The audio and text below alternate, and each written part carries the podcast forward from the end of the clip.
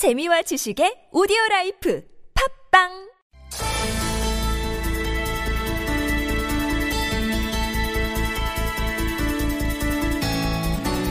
네, 새누리당이 8월 9일로 예정된 전당대회를 앞두고 아주 부산하게 움직이고 있습니다. 어, 경선 룰 정하기에 나선 상태고요. 몇몇 의원들은 잇따라 어, 당 대표 도전 선언을 하고 있습니다. 자, 새누리당의 전당대회 당 대표 경선이 어떻게 갈지 한 분 연결해서 관련 이야기 나눠보겠습니다. 정우택 의원 전화 연결합니다. 여보세요. 네, 안녕하십니까? 예, 안녕하세요, 의원님. 오랜만에 연결하네요. 네. 뭐 지금 일부 보도에 따르면 의원님도 당권 도전을 저울질하고 있다. 언론 표현에 따르면 이런 보도가 나오고 있던데 맞습니까, 네. 의원님? 저는 저울질 한 적도 없고요. 네, 저 얼마 전에도 또 분명히 또 제가 밝혔습니다마는 네네. 어 그런 뭐 당 대표 도전에 대한 목소리도 제가 많이 듣고 있습니다마는 음. 이번에 저는 당의 혁신에 네. 백이 종군하겠다 이런 마음을 이미 음. 밝힌 바가 있습니다. 그렇게 일전에 저희하고 인터뷰를 하면서 당권 도전에는 생각이 없다 명시적으로 분명히 밝히신 바가 있었는데 네. 또 언론 보도가 그렇게 나오길래 한번 확인차 전화를 드린 거고요. 그러면 뭐이당 대표 그러니까 경선에 나설 의향은 전혀 없다 이렇게 이제 그 정리를 해도 되는 겁니까? 네, 뭐 남아 이어 중천금이라고 저는 생각합니다. 당의 혁신에 매진하겠다고 말씀하셨는데 혁신 포인트 핵심이 뭐라고 보세요, 의원님? 혁신은 지금 가장 얘기하는 것, 국민들이 많이 원하는 것은 아무래도 그 개파 간의 개파 총선까지는 갈 수가 없지만 네. 이 개파 간의 어떤 갈등에 보이는 모습에 대해서 음. 굉장히 염증을 느끼시는 것 같습니다. 네네. 그래서 이번에는 우리 그 전당대회를 통해서 그것이 어, 다 분출돼 갖고 네. 우리 개파 화합해가는 모습의 전당대회를 볼때 네. 국민들이 저는 지지해 주실 거다 이렇게 봅니다. 자, 그러면 이 문제를 안 여쭤볼 수가 없는데 일부 그러니까, 그러니까 언론 분류법에 따르면 친박 의원으로 분류되는 몇몇 의원들이 서 청원 의원을 찾아가서 당 대표에 출마해 달라고 요청을 하지 않았습니까? 네, 그렇게 얘기 듣고 있습니다. 자, 그런데 이거는 그 이런 요청의 이면에는 결국은 어떤 친박 친박의 대표 주자가 있어야 된다라는 이런 판단이 깔려 있다라고 뭔가 해석을 하는 게 일반적인 것 같은데 그럼 이런 현상은 어떻게 읽으세요?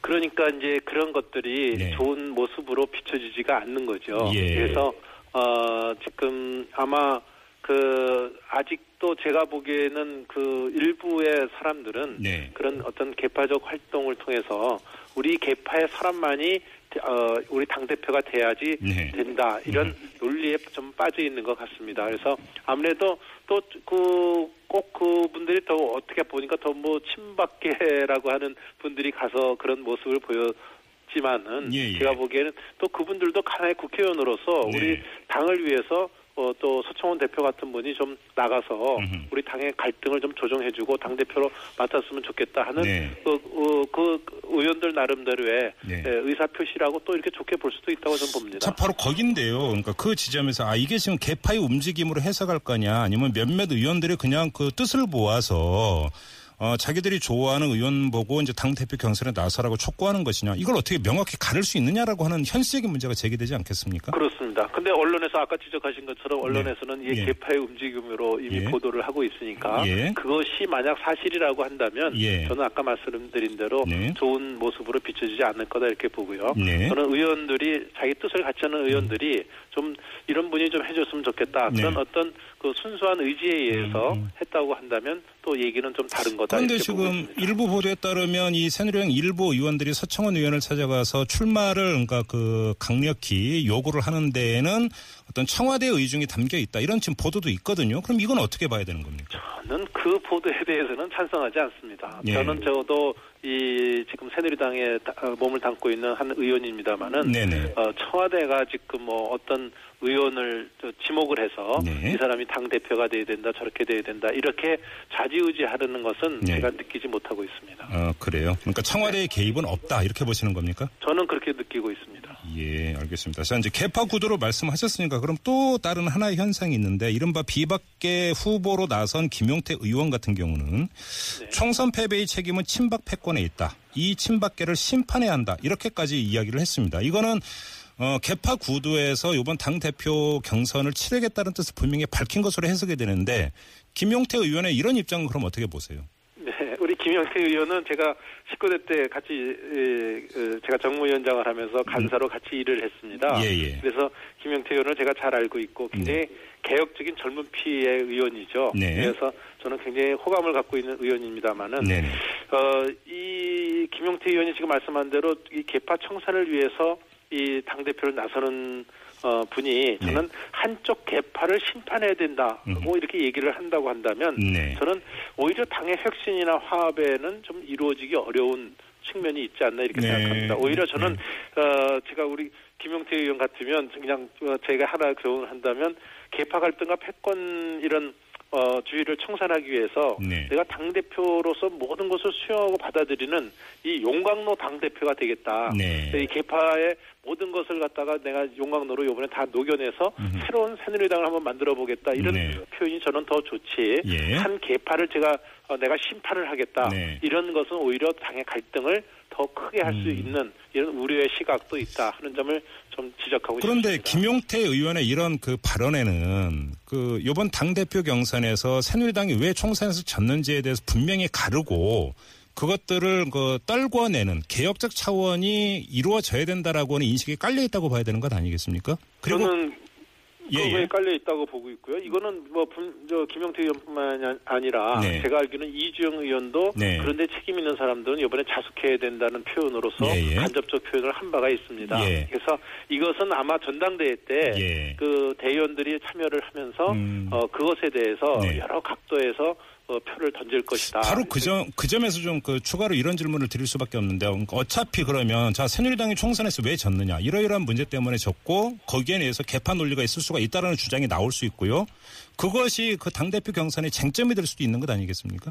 어, 쟁점이 될 수도 있죠. 예. 그렇지만 그 측면을 보는 각도에서 보는 측면도 물론 있을 테지만 예, 예. 아 또 이 요번에 이제 그런 이제 지나간 과거로 묻어두고 음흠. 어떤 과거의 책임론뿐만 아니라 우리 당에 새롭게 가기 위해서는 네. 이런 분이 당 대표가 돼서 이것을 다 아까 말씀드린 대로 용광로처럼 녹여갔으면 좋겠다. 음. 네, 네. 이 차원에서 또 어, 표를 던지는 대의원도 저는 있다고 봅니다. 예. 그래서 이런 측면에서 요번에 전당대회가 굉장히 저는 음. 그, 그 재미있게 네. 네, 어떤 각도로 지금 지적하신 책임론으로 흘러갈 것이냐 예. 또 책임론도 따지면서 또 앞, 앞으로 갈 미래의 비전을 보고 음. 또 투표를 해줄 거냐 예. 이 나온 후보들의 네. 에, 성향과 음. 자질과 또 그날 또 연설을 듣고 네. 투표할 가능성이 크다 이렇게 봅니다. 지금 이야기했던 이제 총선 패배 이후에 치러지는 당 대표 경선이라고 하는 점이 하나 있고요. 또 한 가지는 지도 체제가 이제 단일 지도 체제로 이제 바뀌지 않습니까?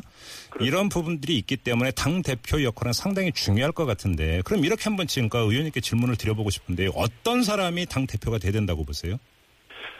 글쎄요, 어떤 사람이라고 그러면 굉장히 좀 어, 애매한데 네. 어떤 자, 어, 자질을 가졌냐고 이렇게 만약에 네네. 좀 말을 좀 바꿔서 제가 답변을 올린다고 하면은 네. 어, 지금 일반적인 얘기 빼기 할 수가 없습니다. 왜냐하면 지금 예. 현재는 네. 우리 당이 굉장히 총선 이후에 이, 이후에 네. 어, 위기에 있고 예. 그래서 이 위기를 어떻게 재건해 나갈 수 있느냐 예. 또또 한 걸음 더 나가서 내년에 있을 그 대선에서 어떻게 정권 재창출을 해 나갈 수 있느냐를 음. 뽑는 이번에 중요한 지도부가 아니겠습니까? 예, 예. 그래서 이러한 우리 당이 위기에 있을 때 위기 관리 능력을 갖춘 인물로서 네. 또 개파를 초월하고 음흠. 우리 민심을 수습해 나갈 수 있는 개혁안을 제대로 제시하고 예. 실천할 수 있는 사람이 예. 저는 이번에 당 대표가 돼야 된다 이렇게 보고 있습니다. 근데 바로 그 지점인데 개파를 초월한 그 위치에 있는 인물이 있는가가 지금 문제 아니겠습니까, 의원님? 그렇습니다. 그게서 이제 에, 그 많은 그 이번에 후보 중에 네. 그런 개파를 초월할 수 있는 사람이 좀 나와 그 동안에 또 그런 점에서 좀 개파색도 좀 엷고 네. 또 그런 것을 극복할 수 있는 사람이 있으면 굉장히 좋았을 뻔했는데 네. 오히려 지금 요, 요번에 나오는 분들 보니까 어좀저 개파색이 좀 진한 분들이 좀 예. 나오는 것 같고요. 예. 또 그래도 비교적 좀 엷, 엷다는 게 이주영 의원이 좀 음. 소위 말하는 범박이라고 표현이 되고 있습니다만은 좀 예. 비교적 엷지 않을까. 예. 어, 이것도 재밌는 현상입니다. 예, 그래요. 그러면 예를 들어서 지금 그뭐맨 처음에 이제 질문을 드린 서청원 의원 같은 경우는 지금 의원님이 이제 그 제시했던 기준점에 따르면 그렇게 이제 그 적절하다라고 보기는 힘들다. 이렇게 해석을 해야 되는 겁니까? 그런 개파적인 측면에서만 봤을 때는 네. 아무래도 서청원 의원은 많은 분들이 음. 친박계의 좌장이다 이런 표현이 많이 나오지 네네, 않습니까? 그렇습니다. 그렇습니다. 래서 그런 점에서 보면은 예. 아마 어, 지금 좀 지적하시는 음. 상황이 맞는데 네. 그래서 아마 이 제가 알기로는 서청원 의원께서도 네. 굉장히 마음속에 고민이 크실 겁니다. 예. 그래서 그런 또 어, 어, 색채라는 것을 갖고 있고 또 더군다나 이 최다선의 또 연세도 많으시지 않으십니까? 예, 예, 예. 그래서 이 어떤 경선의 모습을 갖는 것이 네. 혹시 그 우리 서청원 어, 그 의원께 음. 에, 조금 모습이 조금 좋지 않게 보이지 않을까 음. 이런 고민도 그럼- 하실 거라 이렇게 봅니다. 아니, 솔직하게 의원님께서는 서청원 의원이 그 당대표 경선에 나오지 않는 게 좋겠다 이런 말씀이시네요. 그거는 제가 나오라 나오지 말라 이렇게 하는 것은 제가 그렇다고요. 아니, 듣는 사람 입장에서는, 이제 예. 고민을 이제 하시면서 음흠. 과연 어, 그런 여러 가지의 그런 어, 친박계 자작의 성격이라든지 예. 어떤 경선의 모습이 아름답게 그 본인한테는 조금 어, 그렇게 느낀다 하더라도 예. 내가 이 당을 위해서 정말 음. 그 한번 역할을 좀 해줘야 되겠다 네. 그런 것이 아마 그 주위에서 더 여론이 형성이 되고 음. 또 본인도 그렇게 결심을 하신다 고 그런다면 네네. 저는 출마를 결심하시지 않으실까 이렇게 봅니다. 알겠습니다. 좀 다른 문제를 좀 여쭤봤으면 좋겠는데요. 어제 그 열렸던 의원총회에서 이제 탈당해서 무소속 상태에서 당선되고 이번에 복당 결정으로 돌아온 의원들이 이제 그 입장을 밝히지 않았습니까? 네. TV 화면을 보니까 유승민 의원 같은 경우는 뭐 당 개혁에 힘쓰겠다 이렇게 이제 입장을 밝히고 소속 의원들에게 이제 그 고개를 숙여서 인사를 하고 자기 자리로 돌아가는데 화면에 비쳤던 새누리당 의원들 다수의 표정은 시선을 잘 안 맞추려 하고 뭔가 좀 냉한 이런 분위기가 좀 일으키던데 아직도 이 앙금 이런 게 많이 남아있다고 봐야 되는 건가요? 저는 그렇게 전혀 못 느꼈습니다. 그래요? 나는 음. 저는요 예. 유승민 의원이 지난번에 공천을 못 받은 이유, 이유 가 예. 아, 저는 그 당의 정체성과 맞지 않는다고 공천관리위원회에서 결정을 하고 네. 거의 그 소위 출당하다시피 해서 탈당한 거 아닙니까? 네네네. 근데 과연 정, 정말 이분이 그 유승민 의원이 당의 정체성과 안 맞느냐? 음흠. 정말 안 맞으면 그건 안 되죠. 예. 그렇지만 저는 이 유, 유 의원이 우리 당의 정체성과 안 맞는다고 생각해 본 적이 저는, 없. 저는 없습니다. 솔직히. 예, 예. 다만 다만 이 정체성을 같이 공유하면서 우리 당내에 다양한 의견이 있는 것은 네. 우리 다- 정당에 당연히 수용해야 돼 음. 가야 될 문제라고 봅니다. 네, 그래서 그러면- 저는 이번에 예. 유승민 의원이 다시 복당된 것에 대해서는 음. 어, 저는 우리 당의 입장에서 참 잘 됐다 네. 그렇게 보고 있는 그러면 그 총선 당시에 공천관리위원회가 유승민 의원에게 당시 이제 공천장을 안 줬던 것은 잘못된 판단이었다 이렇게 보시는 겁니까? 개인적으로는 잘못된 판단이라고 보고 있습니다. 알겠습니다. 저 내일 이제 그 이 새누리당 소속 의원 전원이 이제 박근혜 대통령 오찬 이제 모임이 예정돼 있지 않습니까? 네, 그렇습니다. 뭐 일부에서는 이 박근혜 대통령이 앉는 head table에 뭐 김무성 의원하고 유승민 의원이 앉으면 당, 그러니까 그 화합이라든지 이런 이미지를 연출할 수 있지 않겠느냐 이런 식으로 하면서 시나리오까지 쓰던데 의원님은 어떻게 보세요? 하여튼 요새는 뭐 정치도 저렇게 좀 재밌었으면 좋겠습니다. 그- 근데 국민들한테 웃음거리도 좀 제공하고 예. 좀 여유 있고 이렇게 네. 했으면 좋겠는데 예. 너무 정치가 좀 각박하다. 저는 음. 이런 걸 많이 느낍니다만. 네. 하여튼 이런 이제 언론에서 이제 재밌는 이제 시나리오도 많이 쓰는 것 같아요. 근데 예, 이 자리는 그런 뭐 어떤 개인의 의원이 대통령 간의 무슨 어떤 관계냐 저는 네. 이게 중요한 것이 아니고 예. 요번에 에, 다- 총선 이후에 대통령께서 처음으로 당선된 요번에 20대 여당 의원들과 만나는 거 아니겠습니까? 예, 예, 예. 그첫 자리인 만큼. 또 두 번째로는 여소야대의 정말 3당 체제라는 어, 정치적으로 보면 어려운 여건에 시작을 했습니다. 예. 그래서 이것을 잘 극복해 나가자. 이런 음. 우리 정치적으로는 참 우리 여당으로서 어려운 여건이고 또 네.